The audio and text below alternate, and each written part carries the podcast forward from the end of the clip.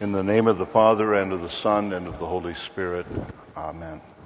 Jesus set his face toward Jerusalem, the place where he would be crucified, bearing the sins of the whole world on his shoulders, the place where he would be raised to life on the third day and be taken up to the right hand of the Father, and all for you and for your salvation. And so Jesus goes forward resolutely with his eyes fixed on target Jerusalem, the place of sacrifice where God had caused his name to dwell. The Samaritans would have none of it. Their place of worship was not Jerusalem, but Gerizim. They had their own notions about God, about where God was to be worshiped and where sacrifices were to be made. They even made their own version of the Bible, one that made Samaria the place to be.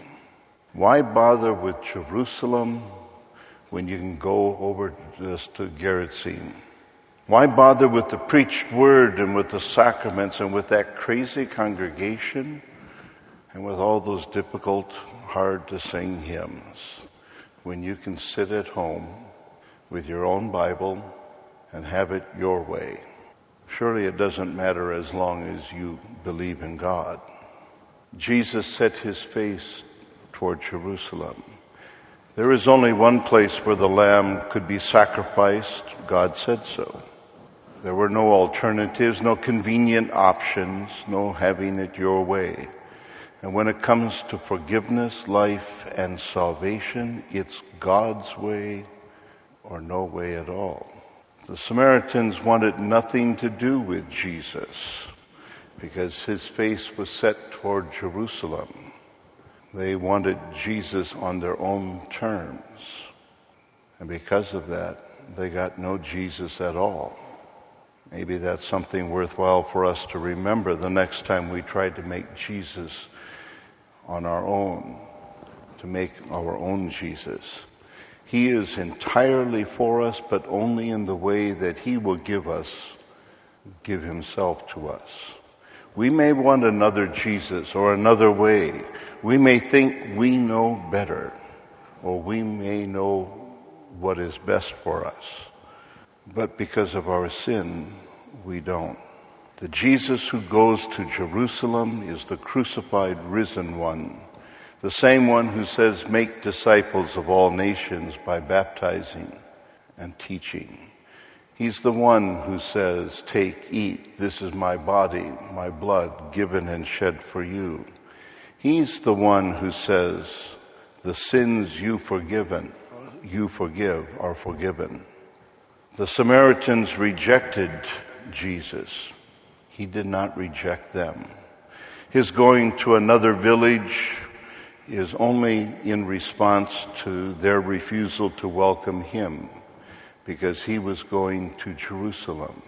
James and John, the sons of thunder, wanted to call down fire from heaven to consume the Samaritan ingrates. James and John presumed the authority to judge and to call and the power to call down fire from heaven, though Jesus never gave them such authority. Instead, Jesus rebukes James and John. Luke doesn't tell us exactly what he said, it's none of our business. But suffice it to say that the, author- the, the ability to call down fire from heaven has not been given us, not even on those who would reject us on account of Jesus. The way of the disciple is the way of the cross the way to Jerusalem. Elijah learned this lesson the hard way. He had just come off a spectacular victory over the prophets of Baal at Mount, Cal- Mount Carmel, where fire had consumed 450 of them at Elijah's prayer. Elijah goes back to Jezreel and meets up with Queen Jezebel, who says to him, What you did to my prophets, I will do to you. It was business as usual for Je- Jezebel. Elijah is depressed in the throes of a prophetic career crisis. Pastors can be prone to this same thing. You preach the word of God to seeming no effect, and you begin to wonder does the word really work? Elijah goes back to Mount Horeb to have a little one on one time with God.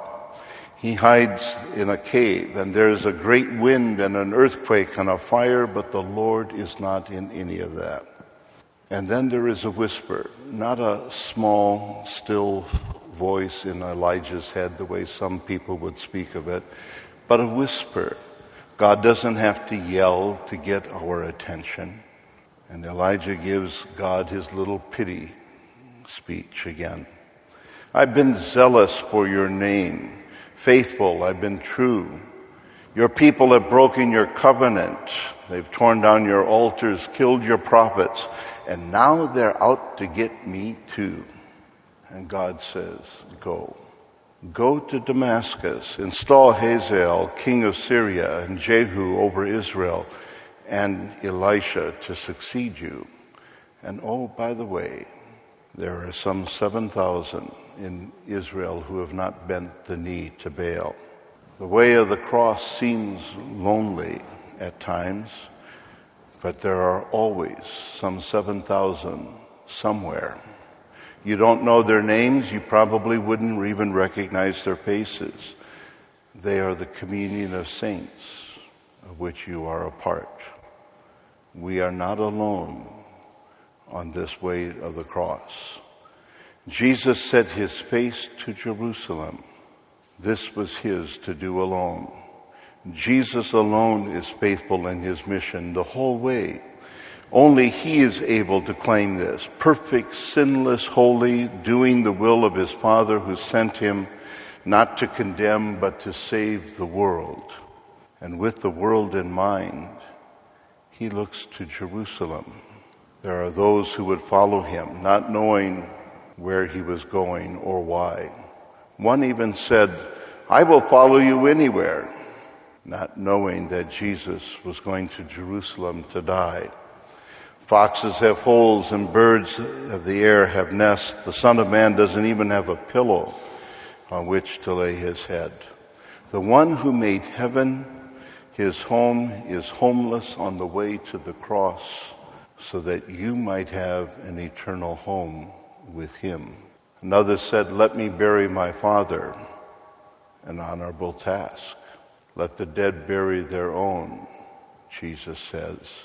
Burial is not his concern, resurrection is. He is going the way of death and burial himself so that he might raise the dead in the, his resurrection. Another says, I will follow you, Lord, but first let me go and say goodbye to my family. But Jesus says, no one who, turn, who puts his hand to the plow and looks back is fit for the kingdom of God. You can't plow a straight line with your eyes looking back over the, your shoulder. Any farmer can tell you that. Jesus fixed his eyes on Jerusalem, on the cross that was set before him. He did not look back at what was, but looked ahead at what was to come. Jesus goes this road to Jerusalem alone. Yes, he put his hand on salvation's plow, and for the joy set before him, the joy of saving you from sin, death, and devil, the condemnation of the law, he endured the cross and scorned its shame.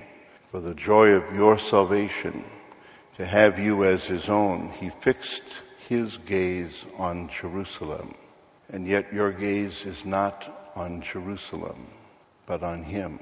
There is nothing for you to see in Jerusalem. Fix your eyes on Jesus, the pioneer and perfecter of your faith.